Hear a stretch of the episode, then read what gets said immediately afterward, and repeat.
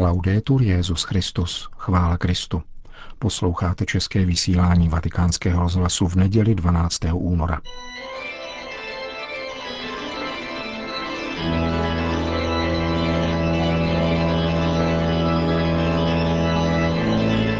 Církev a svět, náš nedělní komentář.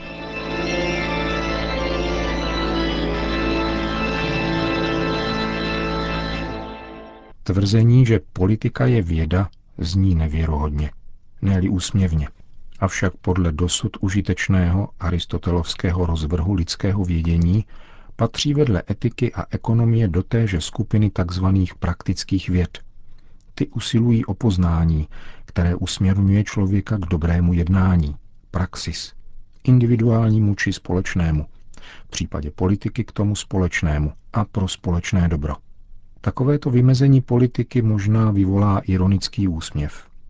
Toto slovo dnes totiž označuje pouze jakousi techniku, ba profesi, kterou je v případě demokracie pouhé rétorické umění vydobývání souhlasu u posluchačů. Čím méně jsou posluchači vzdělaní a také vychovaní, nikoli v politice, ale především v logice, dějepisu a etice, tím snadnější je vymámit na nich souhlas. Jako vědní disciplína už neexistuje politika, nýbrž pouze její derivát, politologie. Ta se však už nesnaží poznat, co určuje konkrétní společenské jednání ve vztahu k dobru a působí proto místy dojmem bohapustého žvanění. Vytváří však ideální prostor pro manipulaci. Kam se však podělo ono specifické poznání, které určuje dobré lidské jednání obce, tedy polis? Co je jeho obsahem? A existuje vůbec takové poznání? A nebo z druhé strany, je dnešní politické dění vůbec motivováno nějakým poznáním? Je možné se tohoto poznání někde dobrat? A kde? Jaký vztah mají k tomuto poznání politici? Jsou politické kroky v národním i mezinárodním měřítku vůbec ještě srozumitelné? Nepanuje spíše dojem, že žádné takové poznání neexistuje?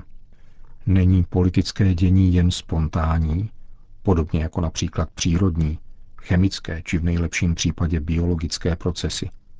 Pokud by tomu tak bylo, pak by postrádalo rozum a svobodu, a tedy punc člověčenství. A skutečně se zdá, jako by z mediálního líčení politického dění vycházel právě takovýto ponurý obraz světa. Zařadit se do něho by však znamenalo rezignovat na vlastní lidství. Byla by to ovšem stejná chyba, jako podlehnout utopickému dojmu, že svět nutně spěje k lepším zítřkům svými vlastními, tedy lidskými silami. Totalita a anarchie jsou dvě strany téhož rizika. Dvě strany téže mince, která se stala oběživem novověku a motorem společenského pokroku. Tato padělaná měna je základem globální ekonomiky, produktem lži a nástrojem moci, která předstírá, že splní mesiášskou naději v průběhu dějin. Zásadní a dnes velice aktuální otázka pro věřícího tedy zní, zda je Bible učebnicí politiky. Pokud jde o přírodní vědy, pak se Bibli tato role poměrně často upírá. Avšak pokud jde o politiku, vládne v této souvislosti značná nejasnost. Tuto otázku ovšem nelze zodpovědět mimo kontext náboženské a přesněji křesťanské víry. Vyhýbat se odpovědi by byla chyba, která může vést až k odpadnutí od víry, protože rozmáhající se sekularismus či mondénost ponechává stále méně prostoru pro sdílení transcendence a stává se stále více hermeticky uzavřenou bází společenské komunikace. Je tedy Bible návodem na politické uspořádání lidské společnosti? Nebo jinými slovy, splyne příchod Božího království s nastolením globálního politického zřízení? Tato poslední otázka zahrnuje jeden nepravdivý předpoklad, že totiž globální politické zřízení musí být nutně spravedlivé. A právě to je nejsilnější pokušení pro křesťanskou víru – Alternativa spravedlivého politického uspořádání pozemského života společnými lidskými silami stojí v přímém protikladu k velikonoční zvěsti Ježíše Krista. Falšování očekávaného království mělo v dějinách mnoho podob a neustále se zdokonaluje v tom, jak učinit odmítnutí pravdy o lásce Boží přitažlivějším než její přijetí.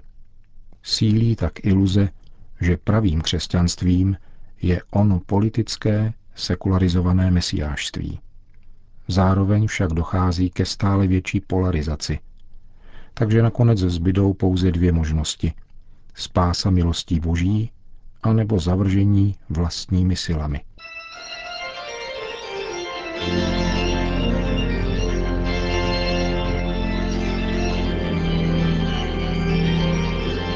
To byl náš nedělní komentář Církev a svět.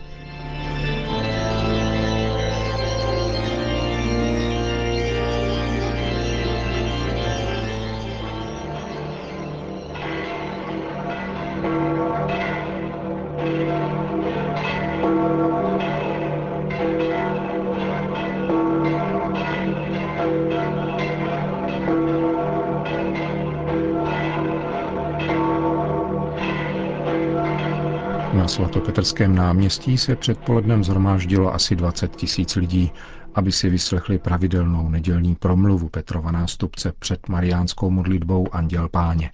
Cari fratelli e sorelle, buongiorno. Drazí bratři a sestry, dobrý den. L'odierna liturgia ci presenta un'altra pagina del discorso della montagna che troviamo nel Vangelo di Matteo. Dnešní liturgie nám podává další část horského kázání z Matoušova Evangelia. V tomto úryvku chce Ježíš svým posluchačům pomoci s výkladem mojžíšského zákona. Co bylo řečeno ve starém zákoně, byla pravda, nikoli však úplná. Ježíš přišel naplnit a s definitivní platností veřejně vyhlásit boží zákon až do posledního písmenka – poukazuje na jeho původní finalitu a stanovuje jeho autentické aspekty. A to vše svým kázáním a především svou obětí na kříži. Ježíš tak učí, jak plnit boží vůli a používá k tomu výraz dokonalejší spravedlnost ve srovnání se spravedlností farizeů a učitelů zákona. Spravedlnost, která je sice na láskou, činorodou láskou a milosedenstvím, je schopná uskutečňovat podstatu přikázání a vyhnout se nebezpečí formalismu.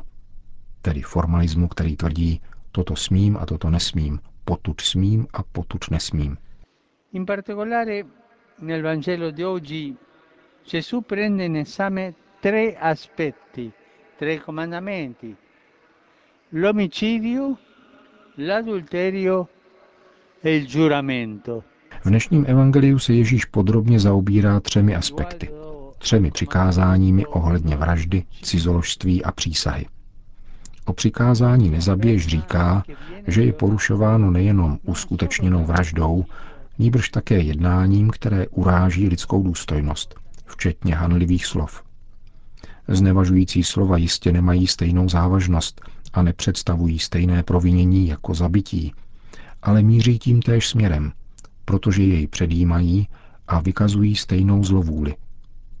Ježíš nás nevybízí k tomu, abychom stanovovali stupnici urážek, ale abychom je všechny pokládali za škodlivé, poněvadž jsou neseny úmyslem působit bližnímu škodu.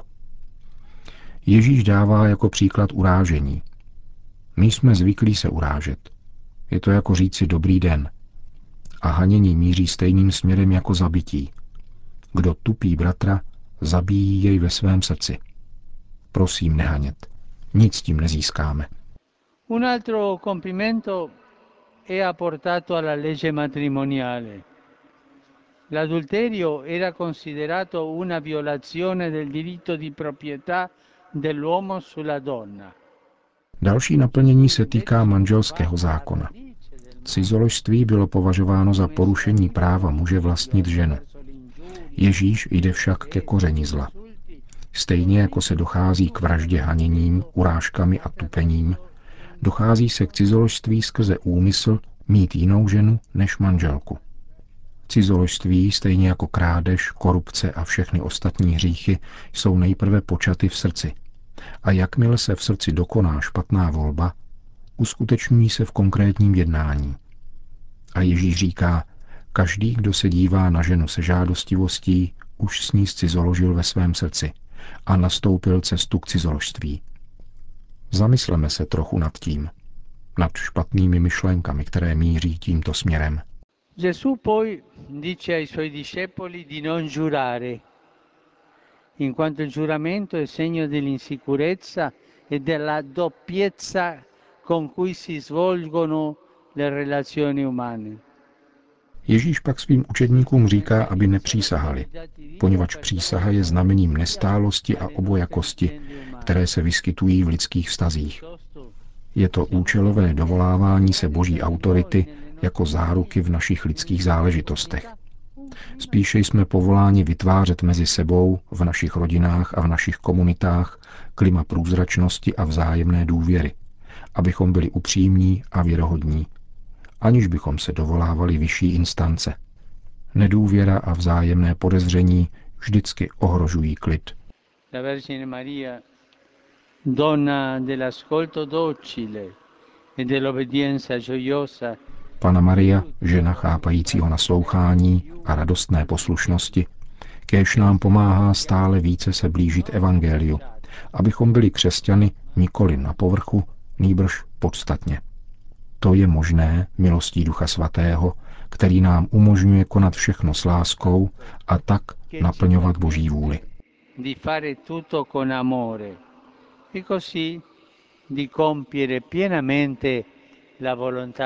e. To byla promluva papeže Františka, který po společné mariánské modlitbě Anděl Páně všem udělil apoštolské požehnání. Sit nomen Domini benedictum, ex hoc nunc et usque in saeculum, aiutorium nostrum in nomine Domini, qui fecit caelum et terram, benedicat vos omnipotens Deus, Pater, et Filius, et Spiritus Sanctus. Amen. Capitano